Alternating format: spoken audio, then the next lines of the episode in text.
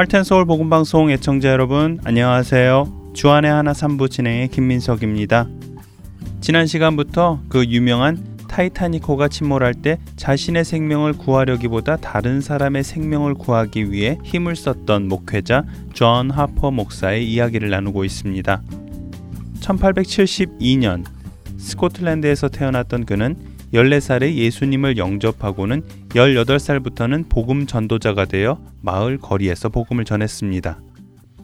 5, 6년간을 거리에서 전도하던 존 앞에 런던 침례교 선교회의 대표인 E.A. 카터 목사가 나타났고 그는 존 하퍼와 함께 복음 전도 사역을 시작합니다. 이렇게 하여 1897년 스코틀랜드 글라스고라는 시골에서 25명의 성도들과 교회를 개척한 존 하퍼는 열심을 다하여 그들을 양육하여 성도들을 500명으로 늘렸습니다.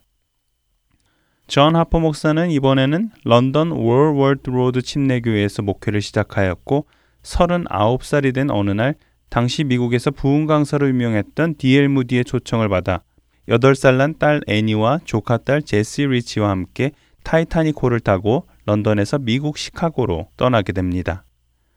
그러나 출항 나흘 만에 타이타닉호는 북극 지방에서 흘러나온 거대한 빙산과 부딪히며 배가 파손하게 되었고 엄청난 양의 바닷물의 유입으로 인해 빠른 시간 동안 침몰하기 시작했습니다. 절대 사고가 나지 않을 것이라고 믿었던 당시 최고의 타이타닉호는 순식간에 아수라장으로 변했고 승객들은 물론 선원들까지도 무슨 일을 어떻게 해야 할지 몰라 우왕좌왕 하고 있었습니다. 배가 침몰하기 시작하자 존 하퍼 목사는 조카 딸 제시를 깨우고 곤히 자던 딸 애니를 담요로 덮어 안고는 갑판으로 나옵니다. 그리고는 아이들을 구명정에 태웁니다. 존 목사는 아이들의 보호자로 당시 구명정에 탈 자격이 주어졌지만 그는 아이들만을 태운 후 자신은 구명정에 오르지 않고 구명정과는 반대 방향인 갑판 위로 뛰어갑니다. 그 후 존 하퍼 목사에게는 어떤 일이 일어났을까요? 첫 찬양 함께 하신 후에 계속해서 말씀 나누겠습니다.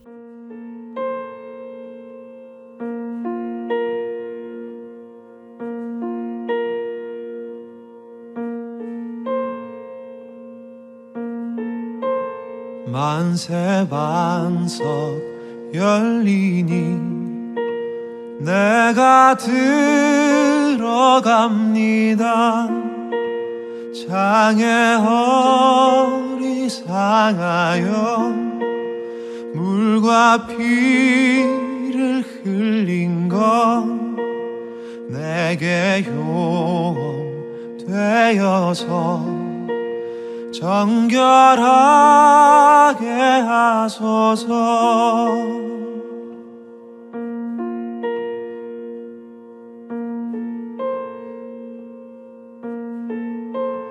내가 공을 세우나 은혜가 갚지 못하네 쉼이 없이 힘쓰고 눈물 근심 많으나 구속 못할 죄인을 예수 홀로 속하네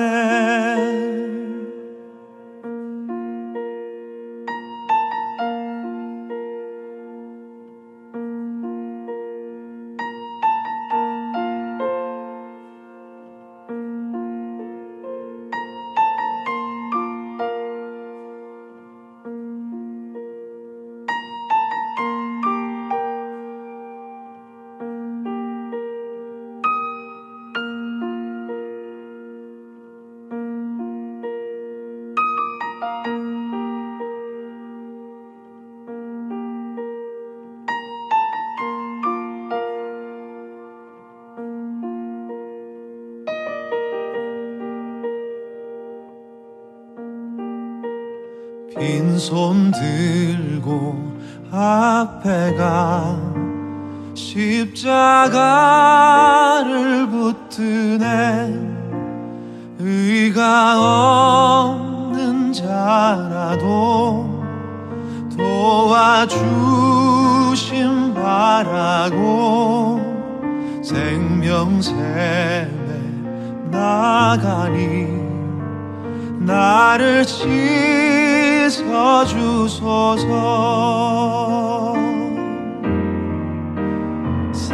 살아생전 숨쉬고 죽어 세상 떠나서 거룩하신 주 앞에 끝날 심판 당할 때 만세 반석 열리니 내가 들어갑니다.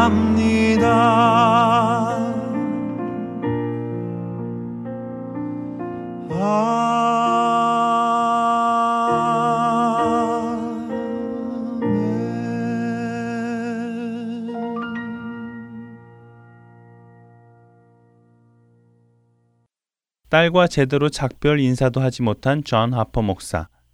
그는 구명정에 충분히 탈 수 있었음에도 불구하고 구명정을 타지 않고 갑판으로 뛰어갔습니다. 존 하퍼 목사의 조카인 제시 리치에 의하면 존 목사는 타이타닉호에 승선했을 때부터 기회가 닿을 때마다 사람들에게 개인적으로 다가가 예수님의 복음을 전했다고 합니다. 그런 그였기에 아직도 예수님을 영접하지 못하고 사람들이 죽어갈 것이 걱정이 되었던 것입니다.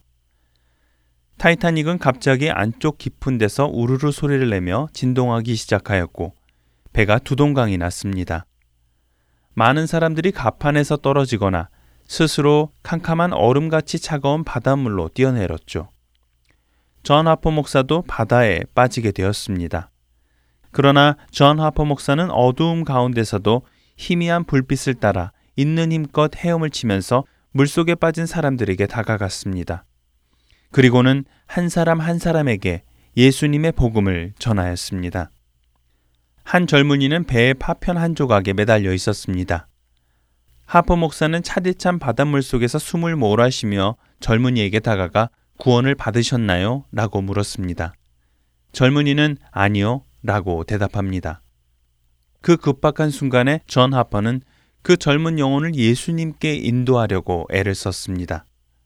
하지만 그 젊은이는 여전히 예수님을 영접하지 않았습니다.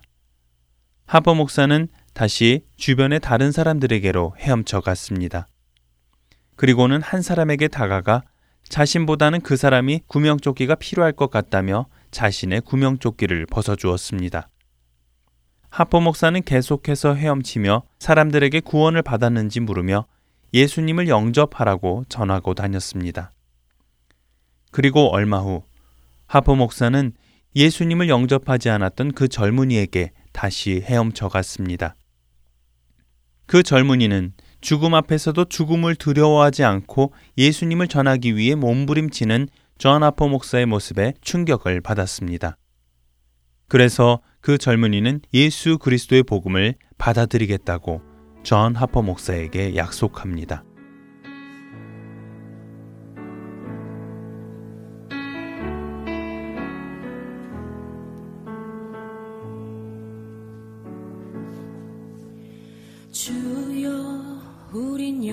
연약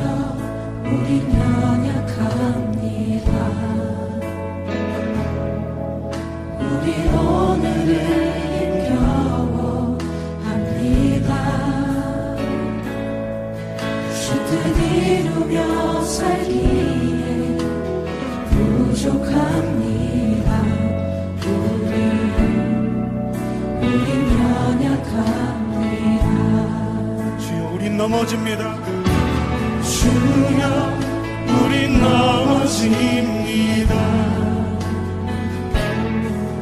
오늘 하루 또 실수합니다. 주의 긍휼을 구하는 죄인입니다. 우리 주만 바라봅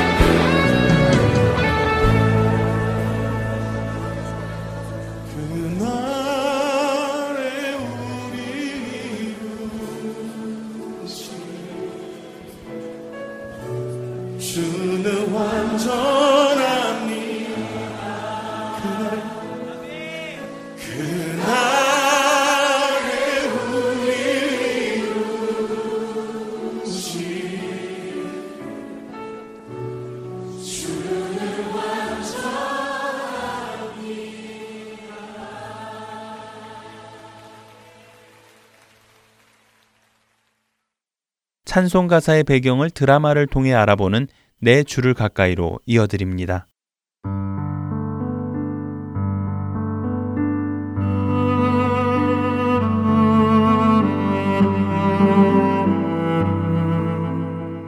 애청자 여러분 안녕하세요. 여러분들과 함께 찬송의 배경을 살펴보며 그 찬송이 지닌 의미를 더욱 깊이 되새겨보는 시간 내 주를 가까이 진행의 김금자입니다. 여러분을 기쁘게 하는 것에는 어떤 것들이 있으신가요? 공부를 잘하는 자녀들, 성공적인 비즈니스, 남부럽지 않은 번듯한 직장. 물론 이런 것들도 우리를 기쁘게 할 수 있습니다. 하지만 이런 것들이 우리를 기쁘게 해주는 시간은 얼마나 될까요? 사실 자세히 생각해 보면 이런 것들이 우리를 기쁘게 할 수 있는 것은 잠시 잠깐뿐입니다. 더군다나 우리가 이 세상을 떠나게 될 때 이런 것들은 더 이상 우리를 기쁘게 해줄 수도 없습니다. 그럼에도 불구하고 많은 사람들이 우리를 잠시밖에 기쁘게 해줄 수 없는 이런 것들을 쫓아 자신의 모든 노력을 기울이며 살아가기도 합니다.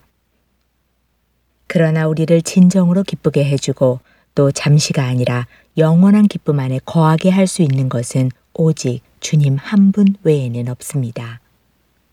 그분 안에서 얻는 기쁨만이 참된 기쁨이며 영원한 기쁨이지요. 하지만 이 진리를 깨닫는 것은 그리 쉽지는 않습니다.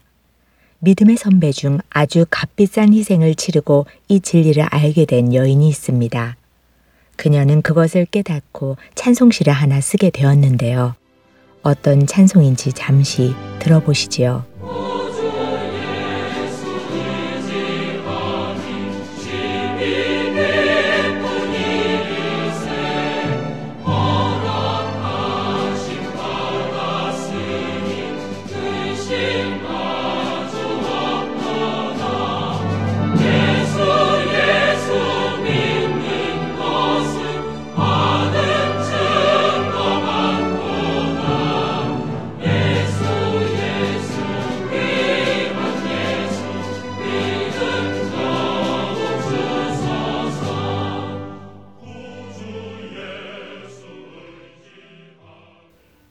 구주 예수 의지함이 심히 기쁜 일일세.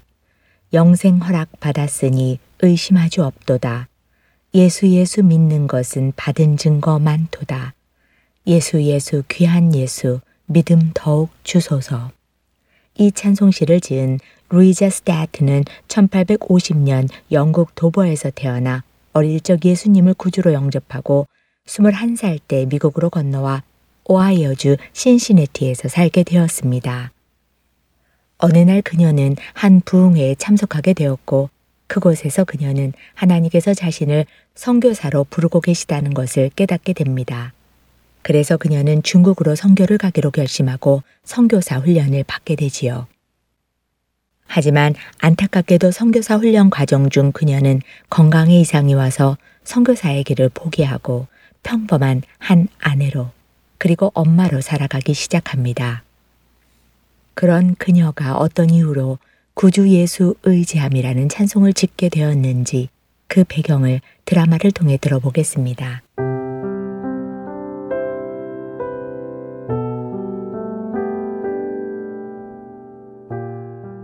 선교사의 꿈을 꾸던 루이자는 건강이 악화되자 선교사로서의 꿈을 포기하고 평범한 한 남자의 아내로 살아갑니다.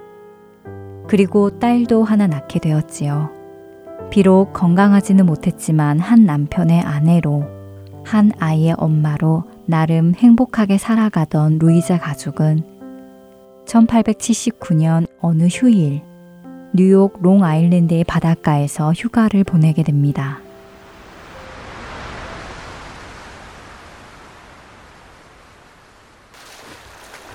여보, 여기 분위기가 너무 좋아요. 그쵸? 그러게 말이야. 여기로 휴가로 오기 참 잘했지? 네.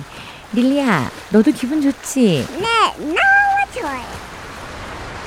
온 가족이 단란하게 휴가를 즐기던 그때였습니다. 어디선가 살려달라는 비명 소리가 들립니다. 여보, 무슨 소리죠? 그러게 무슨 소리지? 누가 소리를 지르는 것 같은데? 어? 아니 저기 사람이 빠진 것 같아. 여보 여기 잠깐 있어요. 루이자의 남편인 스테드 씨가 뛰어간 곳에는 한 소년이 파도에 쓸려 허우적거리며 살려달라고 고함을 치고 있었습니다. 그러나 어느 누구 하나 선뜻 들어가 소년을 구하는 사람이 없었습니다.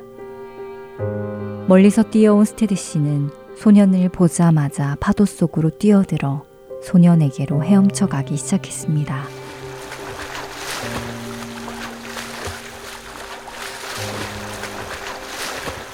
파도를 헤치고 소년에게 헤엄쳐 간 스테드 씨는 소년을 붙잡았습니다. 하지만 그 소년은 두려운 나머지 스테드 씨의 머리를 움켜쥐고 살기 위해 발버둥을 쳤습니다. 결국 스테드 씨는 소년의 힘을 이기지 못하고 소년과 함께 물속에 가라앉게 됩니다.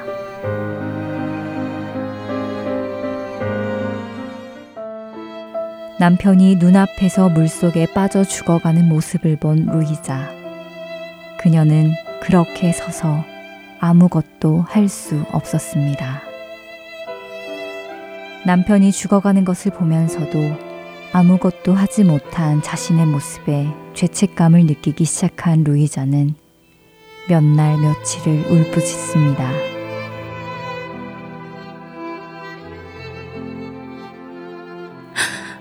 하나님, 왜? 하나님이 계시다면 어떻게 이런 일이 일어날 수 있어요? 선한 일을 하려던 남편을 왜 데리고 가셨나요? 왜 제게 이런 일이 일어나게 하세요? 왜요? 저는 이제 어떻게 살아가야 하나요? 주님. 그렇게 몇 날 며칠을 울던 루이자. 그녀에게는 이제 아무런 힘도 남아있지 않았습니다. 그리고 그녀는 그렇게 울다 지쳐 쓰러집니다. 주님, 주님만이 제게 위로를 주실 수 있잖아요. 근데 왜 아무 말씀도 안 하세요? 이대로 저를 그냥 내버려 두실 건가요?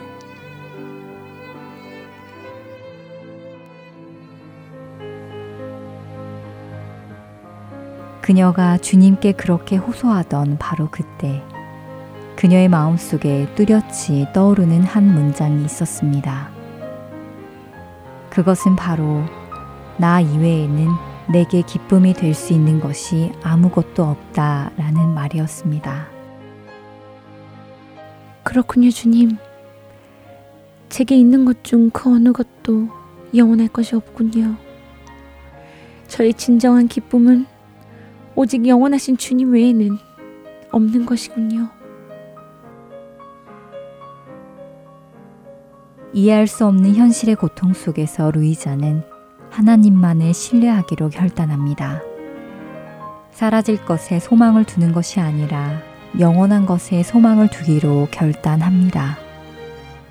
시간이 흐르고 그녀의 슬픔도 진정이 되자 그녀는 예전에 자신이 꿈꾸었던 것을 다시 기억해냅니다.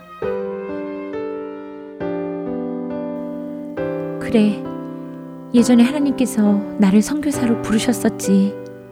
건강이 좋지 않아 포기했었지만. 그래, 주님이 부르셨다면 건강에 상관없이 그 길을 가야겠다. 주님, 제가, 제가 그 길을 가겠습니다. 남편을 눈앞에서 잃은 슬픔 속에서 하나님의 깊은 섭리를 깨닫고 하늘에 소망을 두게 된 루이자. 그녀는 그 마음을 담아 시를 한 편 써내려갑니다. 나의 구주이신 예수님을 의지할 수 있다는 것이 얼마나 감사한 일인가. 그분께서 나에게 영원한 것을 약속하셨으니 의심할 것이 없겠네. 오, 예수님. 나에게 이처럼 많은 증거를 보여주시며 약속을 해주시니 그 귀한 예수님을 더욱 믿도록 제게 은혜를 베푸소서.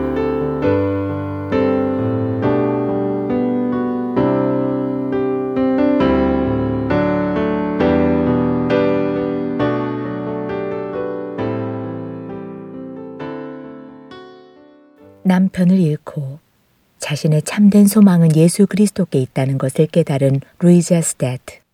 그녀는 선교사의 소명을 다시 회복하여 딸과 함께 1880년 남아프리카로 선교를 떠납니다. 그리고 건강이 허락할 때까지 아프리카를 섬기다가 1917년 아프리카의 짐바브웨이에서 눈을 감습니다. 그리고 그녀의 딸 릴리 역시 어머니와 같이 복음이 들어가지 않은 곳을 찾아다니며 예수 그리스도의 복음을 전하는 삶을 살았습니다. 하나님께서는 때로 너무도 힘든 일을 허락하시기도 합니다. 그러나 그 힘든 일을 통해서 하나님께서는 가장 귀한 것을 우리에게 알려주십니다. 그렇기에 그분은 신실하십니다. 그분의 그 신실하심을 믿고 그분만을 의지하는 우리 모두가 되기를 소원하며 네 주를 가까이 마치겠습니다. 안녕히 계세요.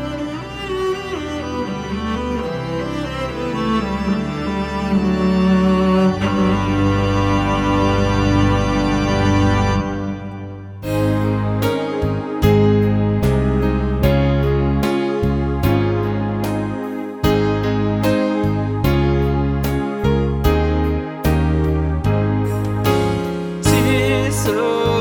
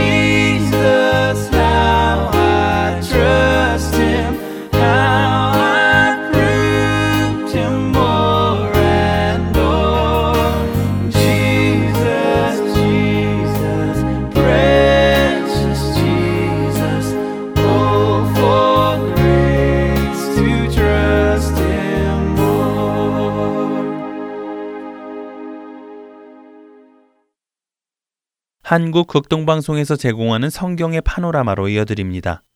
오늘은 빌레몬서와 빌립보서에 대해 나눠 주십니다.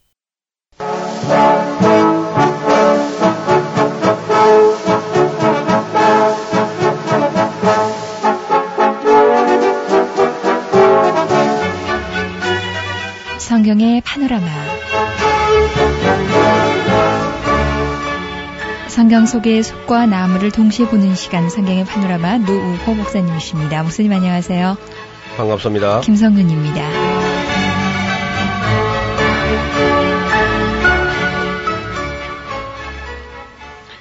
오늘은 옥중 서신 중에 짤막한 서신 하나를 공부하겠는데요. 빌레몬서입니다. 빌레몬서인데요.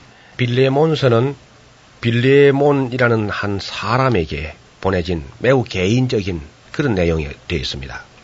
이게 어떻게 성경이 될 수 있겠는가? 한 개인에게 보낸 개인 서신이 어떻게 성경이 되겠는가 하지만은 이 책은 그 크기만 가지고 논할 건 아닙니다. 짤막한 서신이지만은 그 속에 큰 은혜와 진리가 담겨 있기 때문에 또 이것이 아주 가치 있는 그런 교훈을 담고 있기 때문에 특별히 기독교 윤리적인 교훈 이런 교훈이 여기 있다는 것입니다.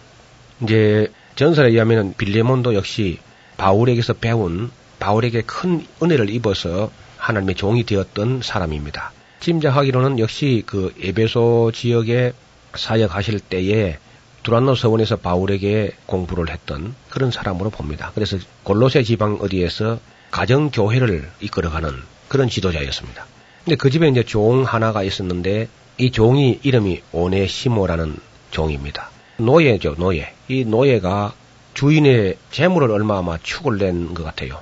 그리고는 그걸 가지고 이제 여기 도망을 갔는데 도망을 가도 아주 멀리 가가지고 아예 그 터키의 골로세라고 하는 곳은 부르기아 지방의 그 중요한 도시인데 그 골로세 지방에서 로마까지 갔다는 것은 여기서 말하면 막 우리 한국 땅에서 저 무슨 북경을 간 것만큼이나 된다든지 그보다 더한 거예요. 뭐 하여튼 굉장히 먼 길로 떠나버린 겁니다. 종이 노예가 이 도망을 가도 아주 국제적으로 도망을 갔어요. 예.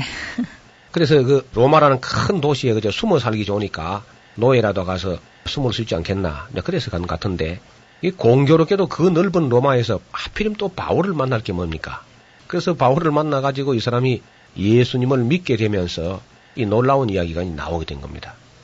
예수를 믿으면 이제 죄야 용서받는데 그 죄 용서받는 것은 하나님께 용서받는 것이지 사람에게 지은 죄를 용서받는 건 아니거든요. 그래서 바울이 이 점을 이제 챙겨서 네가 하나님을 믿게 되면은 하나님 앞에 지은 죄는 내가 용서되지만은 사람에게 범한 죄는 네가 갚아야 된다. 그것을 용서받든지 갚든지 해야 된다. 이것이 이제 구약 시대의 속건제의 정신하고 비슷해요. 그래서 사람에게 잘못한 것은 갚고 그리고 하나님 앞에 또 회개해야 되는데 갚지 않고 그냥 말로만 그저 예수 믿었으니까 다 되었다. 그렇게 해서는 안 되거든요. 바울이 반드시 주인에게 돌아가서 네가 죄를 자복하고 그리고 용서를 받아내야 된다. 그런데 고대 사회에서 이제 노예가 도망가다가 붙잡히면 바로 십자가에 못 박습니다. 좀 무시무시한 형벌이죠. 그래서 노예가 붙잡혀 오면은 십자가에 못 박아가지고 길에다 걸어 놓는 겁니다. 모든 노예가 다 보도록. 아주 전시용이죠. 봐라, 노예는 도망가다가 분명히 붙잡히게 된다, 결국은. 그리고 붙잡히게 되면은 이와 같이 된다. 하는 것을 아주 걸어놓고는 모든 노예들이 아주 겁을 내게 그렇게 이제 하는 건데 참 그 안타까운 일은요. 건강한 노예를 그렇게 못 박아 놓으면은 어떤 사람들은 일주일 동안 안 죽는다는 겁니다. 예. 그 뭐 사실 양손에 먹고 뭐 하나씩 나고 발을 포개가지고 거기에 못 박아놨는데 그 빨리 안 죽죠. 사람이 손이 잘라도 사는데. 근데 이제 죽도 못하고 안 죽도 못하고 그냥 매달려 있는데 밤에 추위나 낮에 더위나 아니면 탈수나 허기짐과 이런 거 기진을 해가지고 죽어가니까 그 고통이 얼마나 되겠습니까? 예수님은 그저 오전 9시에 못 박혀가지고 오후 3시에 운명하셨으니까 6시간만 고통을 하셨다 그래요. 많이 그 전날 밤에 맞으셨기 때문에 피를 많이 흘려서 예수님 빨리 돌아가셨지만 일반 건강한 노예들은 거의 일주일씩 그렇게 고통을 한다는 겁니다.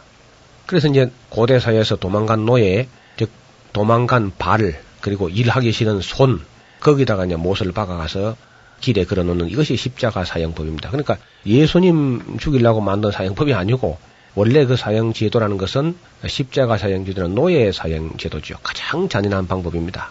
그리고 가장 이제 그 단순한 사형법 중에서도 어차피 죽이는데 좀 편안하게 빨리 죽게 하는 것이 참수형이라 할까요? 목을 자르는 것. 아니면 목을 매게 하는 교수형, 참수형, 교수형 이런 것은 이제 순간에 그저 운명하게 하는 건데 그 이제 물론 뭐 전에 군대 같은데 뭐 총살형도 있는데 역시 그 잔인한 겁니다. 총살형 같은 것도 아주 고통이 있는 것인데 그럼 뭐 어떻든 무슨 고통해도 십자가 고통만 한 고통은 없는 거예요. 우리 예수님께서 바로 그런 십자가를 짊어지셨던 거죠. 어떻든 이 오네시모가 돌아가야 되는데 돌아가서 과연 그 빌레몬이란 주인에게 용서를 받을 수 있겠는가 없겠는가 이는 굉장히 불안하죠. 그래서 이제 용서 받을 수 있도록 하는 편지를 바울이 쓴 겁니다.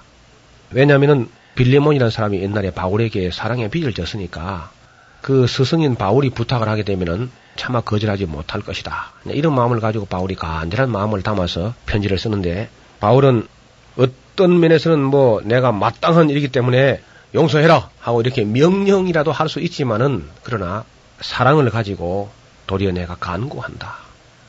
제자에게 간구한다는 겁니다. 그 오네시모를 위해서 바울이 더 낮추어 가지고 명령이라도 할 수 있는 일이지만은 사랑을 인하여 내가 간구한다.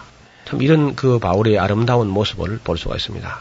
그리고 이 편지는 역시 두기고가 오네시모를 데리고 이 편지를 가지고 전달하는 그런 형식을 취하게 되는데 바울이 편지만 보내고 해서는 또 안 되니까 아니면 이제 이 오네시모 자기 손으로 자기가 가져가도 그건 신빙성이 없잖아요. 공신력이. 예. 그러니까 음. 일부러 이것 때문에 두기고를 바울이 아주 신실하게 여기는 그런 두기고를 보내면서 사람을 딸려 보내고 편지도 보내서 이런 작은 일 하나도 아주 세심하게 바울이 정성을 다하는 그런 모습을 볼 수 있습니다.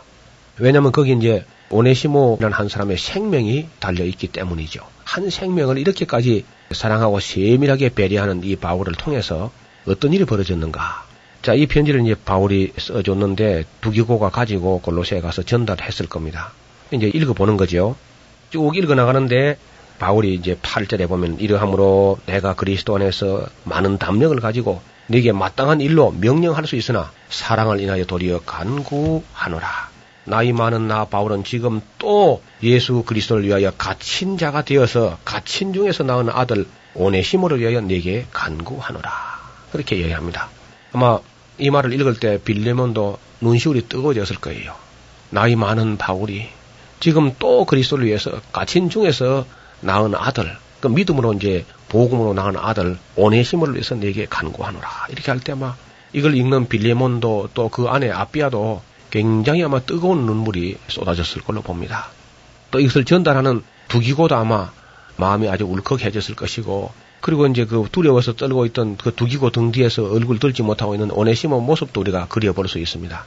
11절에 보면 제가 전에는 네게 무익하였으나 이제는 나와 네게 유익함으로 네게 저를 돌려보내노니 저는 내 신복이라 이렇게 말할 때 바울은 또 이 감격적인 그 눈물 어린 이야기를 써 나가다가 또 여기 이제 그러면서도 그 마음에 어떤 여유를 가지고 유모를 윗들을 구사하는 것을 볼 수 있습니다. 그건 무슨 내용이냐면은 오네시모라는 말이 유익한 자라는 뜻인데 그 이름의 뜻이 사실 뭐 전에 도둑놈으로 도망갔을 때는 아주 무익한 놈이죠.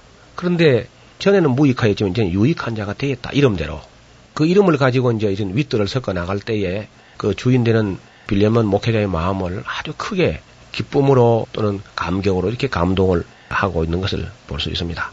그래서 유익한 자, 기독교의 진리가 진리되는 증거는 바로 무익한 사람을 변화시켜서 유익한 사람 만드는 데 있다고 봅니다. 네. 얼마나 많은 무익한 사람들이 알코올 중독자, 마약 중독자, 해저, 깡패, 산적들 이런 사람들이 다 변화돼서 유익한 사람이 된 것이죠.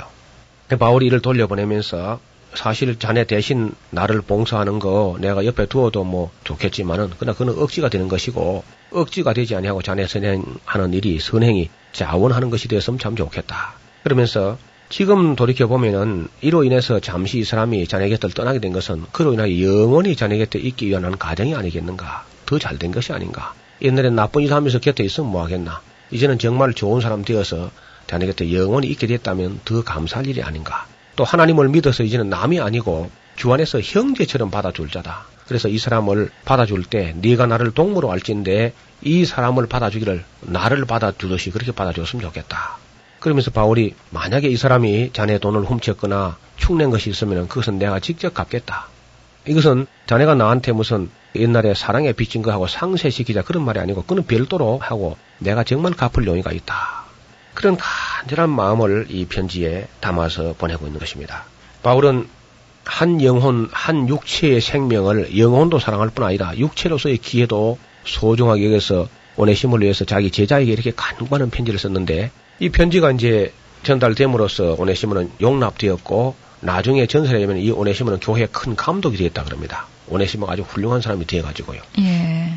그리고 더 놀라운 사실은 미국의 제 16대 대통령 에이브람 링컨이 바로 이 빌레몬서를 읽다가 영감을 받아가지고 노예 해방을 기도한다는 겁니다. 에이브람 링컨이 남긴 유명한 말 중에 자유와 노예는 함께 있을 수 없다. 미국은 자유를 표방하는 나라인데 자유하고 노예가 어떻게 함께 있을 수 있겠는가? 그러면서 그가 노예 해방을 하게 됐는데 바로 이 오네시모를 생각하면서 예수 안에서는 노예가 있을 수 없다. 우리 모두가 그리스도의 노예라면 몰라도 사람이 사람을 종 삼는 것은 옳지 않다. 그래서 전 큰 세계 역사를 흐름을 바꾸게 되었고 온 세계에 이 편지를 말미암아서 노예 제도가 사라지게 되었다고 봅니다. 그 다음에 이제 옥중 서신 중에서 마지막 책 빌립보서를 공부하겠습니다. 지난 시간까지 우리가 에베소서, 골로새서, 빌레몬서 이렇게 순서를 좀 다르게 했는데 그건 목적이 있습니다. 무슨 말이냐면은 에베소서, 골로새서, 빌레몬서는 두 기고가 한 사람이 같이 전달합니다. 빌레몬의 종 오네시모하고 함께 한 방향으로 같은 지방으로 가는 것이고요.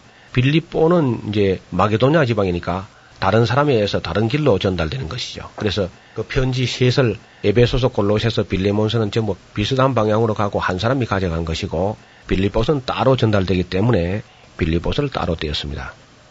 빌립보 하는 것은 알렉산더 대왕의 아버지 필리포스 대왕의 이름을 딴 그때 당시로서는 그러니까 알렉산더 때까지는 마게도냐의 수도였습니다. 거기가 굉장히 아주 큰 도시고 번창하였고 살기 좋은 곳이었어요.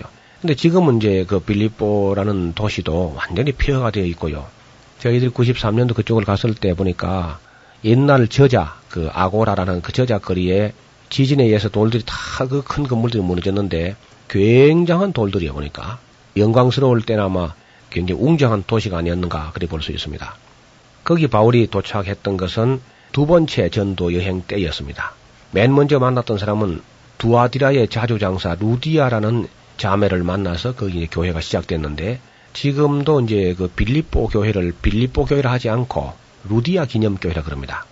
그리고 루디아 집이 지금도 이제 보존돼 가지고 바울이 무릎 꿇고 앉아 있는 루디아 머리 위에 물을 부어서 세례를 주는 조각상이 큰 길가에 루디아 집에 지금도 보존되어 있고요. 바로 그 길 건너서는 이제 루디아 기념교회가 지금도 튼튼하게 서 있습니다. 네.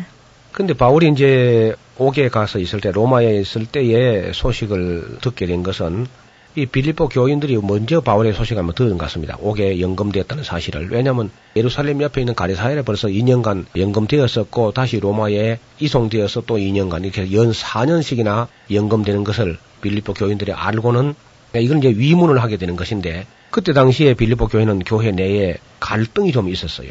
이게 이제 가장 큰 문제죠. 이런 게 참 교회에 없어야 되는데 놀랍게도 또 교회에 가끔 이런 일이 있는 것도 부인할 수 없는 사실입니다. 이 갈등 구조가 생기게 되면 서로 긴장하고 또 때로는 뭐 심하면 미워하게 되고 질투하게 되고 시기하게 되고 그래서 그냥 기도가 막히고 성령의 역사가 중단돼 버리는 교회로서의 큰 위기를 맞이하게 되는 거죠. 그래서 그때 그 목회자는 에바브라 디도라는 분인데 우리 청취자들이나 혹은 성도님들이요 이 이름 때문에 혼란이 가끔 일어나요. 예. 예를 들면 이제 디도가 있고요. 에바브라 디도가 있고 에바브라가 있습니다. 그러면 이걸 이제 어떤 생각을 하게 되냐면은 에바브라 디도는 성하고 이름하고 다 말한 것이고 디도는 이름만 말한 것이고 에바브라는 성만 말한 것인가 이렇게 보기 쉬운데 전혀 그렇지 않습니다. 에바브라 디도는 완전히 다른 사람이고 디도는 누가의 동생으로 전혀 또 다른 사람이고 에바브라는 또 딴 사람입니다. 동일 인물이 아닙니다. 예, 세 사람이죠, 세 사람. 세 사람을 꼭 그 혼돈하기 좋아요. 에바브라 디도 해놓은 게 있고 에바브라가 있고 디도가 있으니까.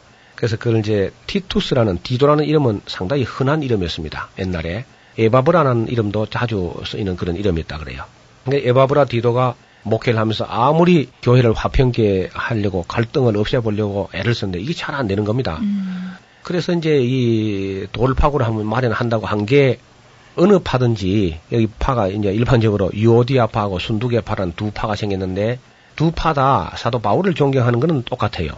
그러니까 이제 이것을 하나의 일시점으로 해가지고 바울을 어떤 위하는 길이라면은 또 마음이 하나가 될 수 있지 않겠는가. 그런 가지고 이제 시도한 것이 로마에 있는 바울을 위문한다는 겁니다.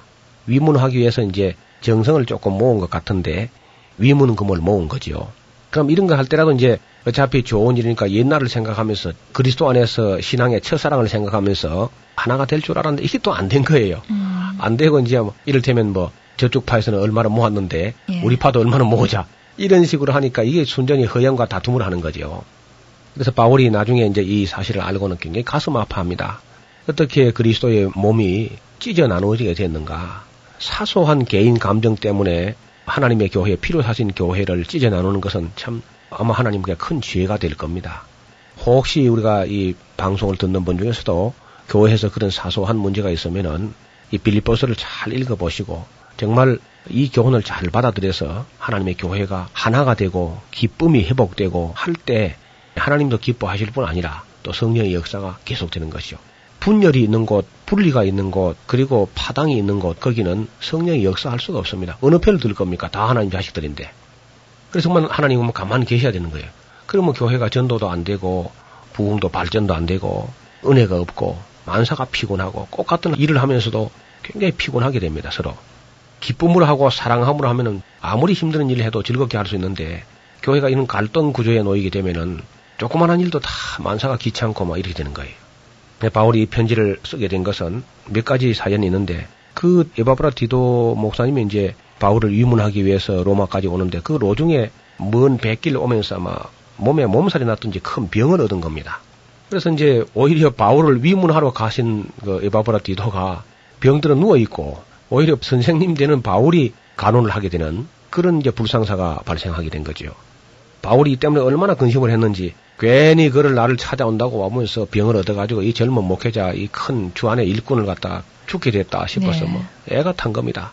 그래 바울이 너무 또 애를 태우니까 누워 있는 환자는 또 아이고 내가 시원찮아 가지고 오히려 위문은 고사하고 내가 오히려 위문 받고 있으니까 또 민망하고 걱정하게 된 것이죠. 나중에 또 이 사실을 하도 장기간 동안 치료가 안 되니까 빌립보 교인들이 또 알았어요. 예, 빌립보 교인들은 아이고 또 목사님도 자기가 병들어가지고 또 바울 선생님 걱정 끼치게 됐다 그러면서 뭐 걱정 걱정이고 또 이제 그 어떤 병이 드는지 먼 데서 알지는 못하고 네. 가까운 데 같으면 뭐 면회를 가고 할 텐데 머니까 말이죠. 소식만 듣고는 또 애가 타고 그래 애 태우고 근심하는 줄을 그걸 알게 되니까 또 이제 환자는 더 병이 위중해지고 막 바울이 얼마나 근심을 했는지요. 어떻게 된 것인지 전에는 뭐 손수건만 갖다 얹어도 병이 참 낫고 했는데 에바브라 디도가 이게 병이 걸리는데 이 병이 안 낫는 겁니다. 바울이 참 근심을 많이 했는데 어쩌다가 이제 어느 날 보니까 환자의 얼굴에 화색이 돌고 말이죠. 기운이 소생하고 의식을 되찾고 하는 그런 차도가 생긴 겁니다. 그래서 바울이 뭐 얼마나 기뻤던지 사실 우리가 이 너나 할 것 없이 말이죠. 병 안 걸리고 안 나선 게 더 감사한 거거든요. 네. 근데 병 안 걸리고 안 났으면 감사 별로 안 해요. 당연한 것이고 막 정말 죽을 병이 들었다가 죽을 고생을 하고 나으면 참 감사를 많이 한다고요. 인간이 뭐 예나 지금은 다 그런 것 같습니다. 사도 바울도 에바브라 디도가 이제 병이 낫게 되니까 아, 어떻게 기쁜지 말로 담으면 기쁨을 가지고 이 편지를 쓰는 겁니다. 다시 말하면은 만사가 아무것도 기쁠 게 없다가 어떤 기쁜 일 하나 생기면서 이 기쁨에 좀 속된 말하면 시동을 한번 걸어보려고 하는 거예요. 예.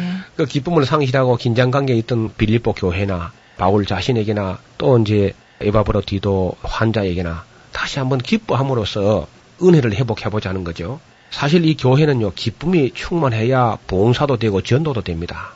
우리가 복음이란 것은 기쁜 소식인데 사람이 화가 나가지고는 기쁜 소식을 전할 수 없지 않습니까? 예. 그래서 정말 교회마다 이 방송을 듣는 우리 성도님들 섬기는 교회마다 기쁨이 충만하기를 바랍니다. 그래야 그 기쁨의 봉사, 이 기쁨이 그렇게 소중한 거거든요. 그래서 바울은 이제 권면의 말씀, 기쁜 소식을 전하면서 권면을 하는 것인데 그 권면을 크게 두 가지가 있습니다. 하나는 2장에 나오는데 그러므로 그리스도 안에 무슨 권면이나 사랑의 무슨 위로나 성령의 무슨 교제나 긍휼이나 자비가 있거든 제발 하고 마음을 같이 해서 같은 사랑을 가지고 뜻을 합하여 한 마음을 품어 아무 일이든지 다툼이나 허영으로 하지 말고 오직 겸손한 마음으로 각각 자기보다 남을 낮게 여기고 각각 자기 일을 돌아볼 뿐더러 또한 다른 사람들의 입장을 살펴서 나의 기쁨을 충만케 하라. 너희 안에 이 마음을 품어라. 곧 그리스도 예수의 마음인데 그는 근본 하나님의 본체시지만은 하나님과 무슨 동등됨을 취할 것으로 여기지 아니하시고 완전히 자기를 비워서 종의 형체를 가지고 사람들과 같이 되었고 사람의 모양으로 나타나셨고 그리고 자기를 얼마나 낮추셨던지 죽기까지 복종하셨는데 곧 십자가의 조모심이 아닌가. 이렇기 때문에 하나님이 그 예수 그리스도를 지극히 높여서 모든 이름 위에 뛰어난 이름을 주시고 하늘에 있는 자들과 땅에 있는 자들과 땅 아래에 있는 자들로 모든 무릎을 예수의 이름에 꿇게 하시고 모든 입으로 예수 그리스도를 주라 시인하여 하나님 아버지께 영광을 돌리게 하신 것이다. 이 놀라운 권면을 아주 바울의 입에서 단숨에 이야기가 나옵니다. 문장이 네. 끊어지지 않았어요, 그냥. 아, 간절한 것이 그냥 막 솟구쳐 나오듯이 이런 말이 나오고 있는 것입니다. 그 다음에 이제 마지막 권면은 사장에 가면 이제 나오게 됩니다. 나머지는 이제 병들었다 나은 이런 사연을 얘기하는 것이 또다시 이제 이거 실제 마지막 하고 싶은 말이죠, 사장에. 그러므로 나의 사랑하고 사모하는 형제들, 나의 기쁨이요 멸류관을 사랑하는 자들아, 이와 같이 주 안에 서라. 따로 서 있지 말고 주 안에 서라. 예수님 안에 둘 다 이렇게 세우는 거예요. 주 안에 서라 하면서 내가 유오디아를 권하고 순두개를 권하노니 주 안에서 같은 마음을 품어라. 이게 이제 양대 계파의 지도자들처럼 된 사람들인데 놀랍게 이두 사람 다 여자예요. 그리고 바울은 주 안에서 항상 기뻐하라. 내가 다시 말하노니 기뻐하라.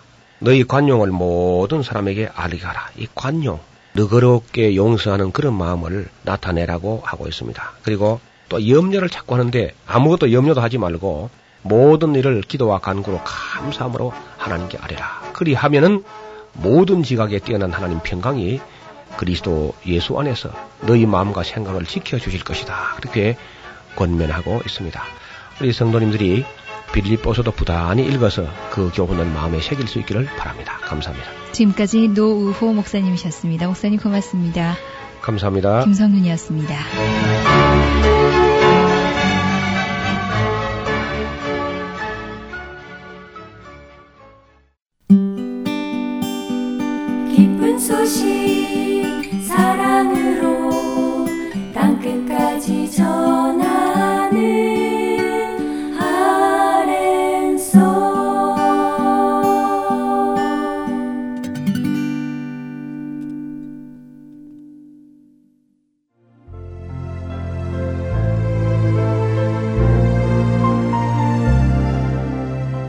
안녕하세요. 저는 뉴저지에 사는 애청자이며 봉사자인 권현숙입니다. 하나님께서 저를 하나님의 훈련 과정에 넣으시고 연단하실 때 제가 인생의 어두운 터널을 힘겹게 눈물로 걷고 있을 때 하나님께서는 복음 방송을 통해 하나님의 뜻을 말씀해 주셨고 위로해 주셨고 저를 다시 일으키셨습니다. 이 귀한 복음 전파 사역은 누군가의 기도와 후원 그리고 봉사로 이루어집니다. 저도 이제는 그 누군가가 되고 싶습니다. 기도와 후원 그리고 봉사로 이루어지는 복음 방송 사역에 동참하시고 싶으신 분은 전화번호 602-866-8999로 연락 주시기 바랍니다.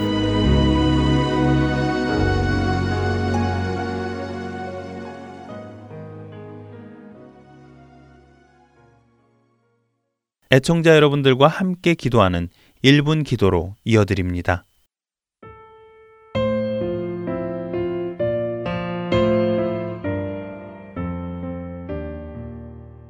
할텐 서울 복음방송 1분 기도 시간입니다. 오늘 이 시간은 한국을 위해 함께 기도하겠습니다. 이제 한국은 새로운 리더를 선출하였고 새 리더와 함께 새로운 역사를 써나가게 되었습니다.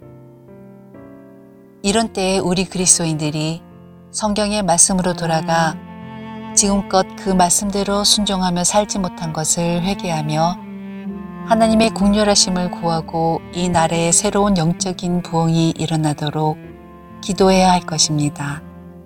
한 나라를 세우고 낮추시는 분은 오직 하나님이십니다. 하나님께서 참된 주권자가 되셔서 이 나라를 안정시켜 주시고 하나님을 경외하는 자들이 두렵고 떨리는 가운데 하나님의 뜻을 따라 나라를 인도해 나가도록 기도해 주시길 부탁드립니다. 함께 기도하겠습니다.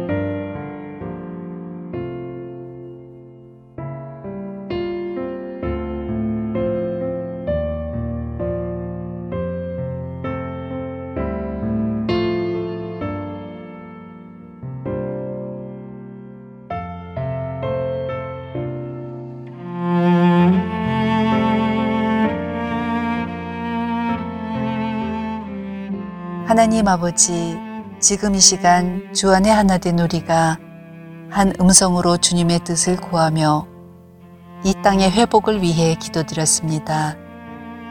우리의 기도에 응답하시는 하나님의 신실하심을 믿고 기도드렸사오니 속히 응답하여 주시옵소서.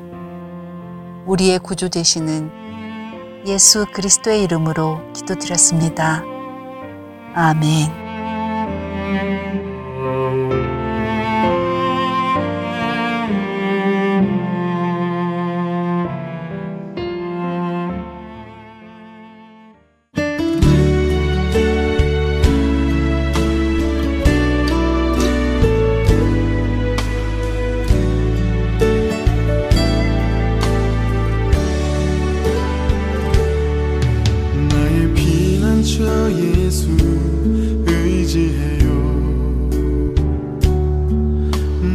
피난처 예수 의지해요.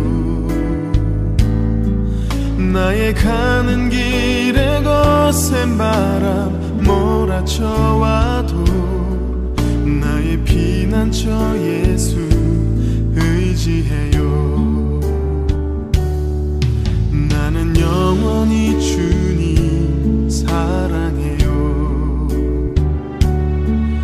나는 영원히 주님 사랑해요 세상 어떤 것도 나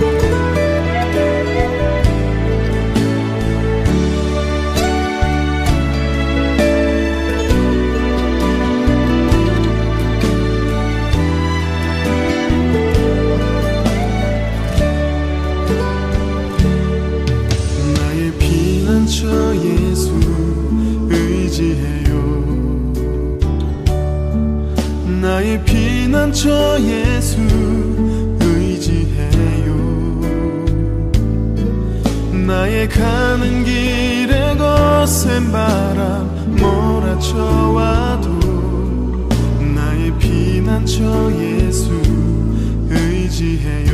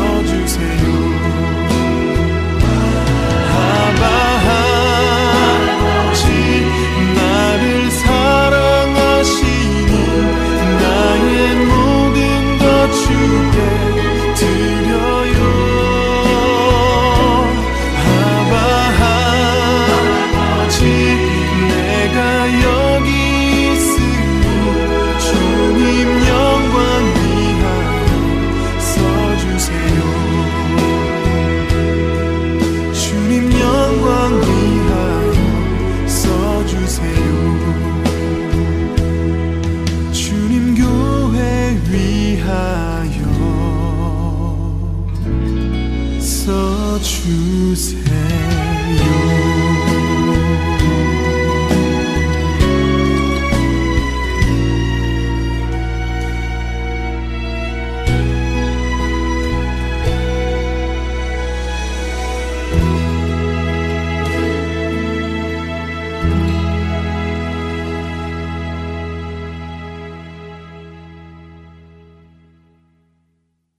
총 2224명이나 승선했던 타이타니코는 1514명의 사망자를 냈습니다. 구명정에 탄 사람들은 대부분 살았지만 바다에 빠진 사람들은 차가운 바닷속에서 빠르게 죽어갔습니다.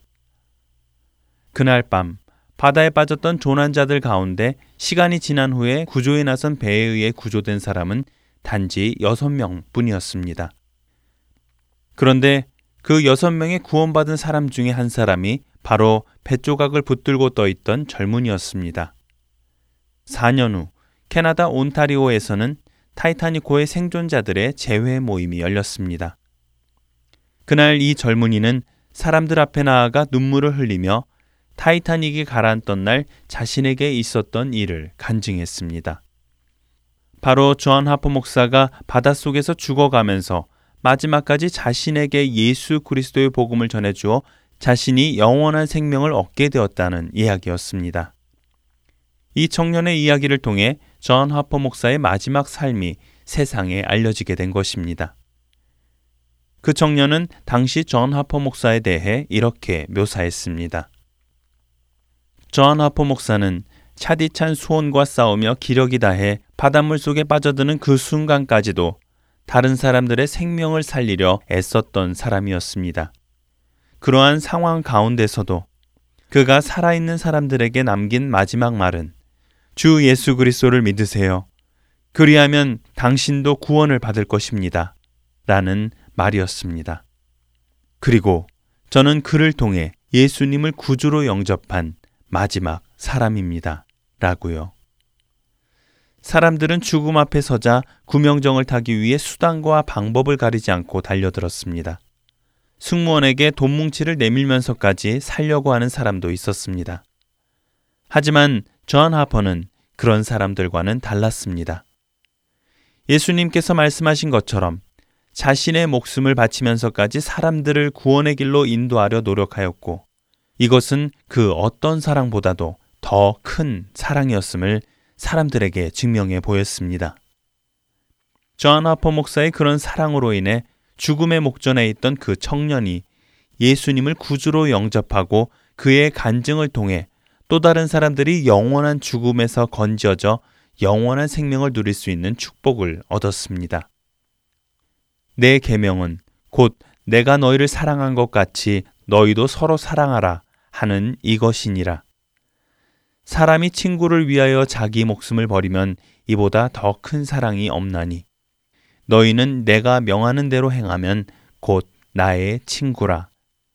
요한복음 15장 12절에서 14절까지의 말씀입니다.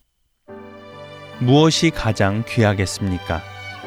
예수 그리스도께서 목숨을 버려 구원하신 영혼들이 아니겠습니까? 존 하퍼 목사는 그것을 깨달았기에 그것을 위해 자신의 목숨도 버렸습니다. 우리의 믿음이 그렇게 자라갈 수 있게 되기를 소망해 봅니다. 구성과 진행의 김민석이었습니다. 여러분 안녕히 계세요.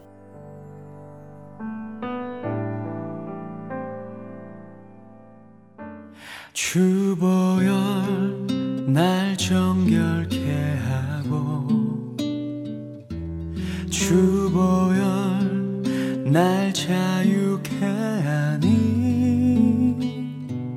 주 앞에 나 예배하는 이 시간 나의 모든 것을 주께 드리네. 주의 손 날 위에 지키셨고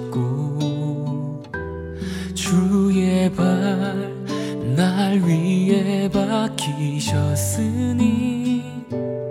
이제는 내가 사는 것이 아니요. 오직 주를 위해 사는 것이라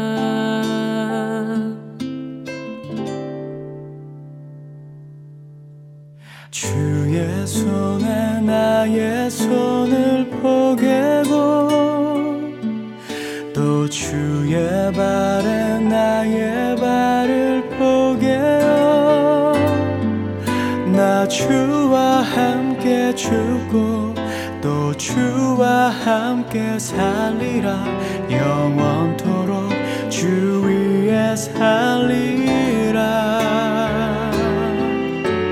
주의 손에 나의 손을 포개고 또 주의 발에 나의 발을 포개어 나 주와 함께 죽고 또 주와 함께 살리라. 영원토록 주 위에 살리라. 주 위에 살리라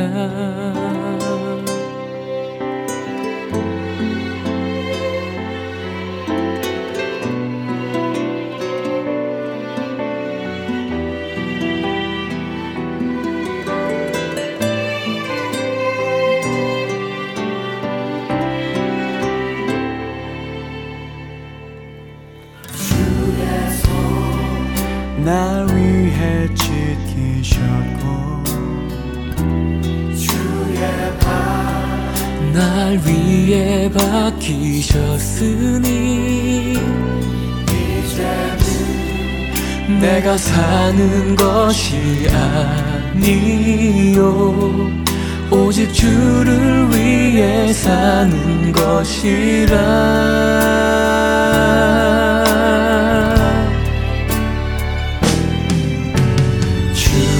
손에 나의 손을 포개고 또 주의 발에 나의 발을 포개어 나 주와 함께 죽고 또또 주와 함께 살리라. 영원토록 주 위에 살리라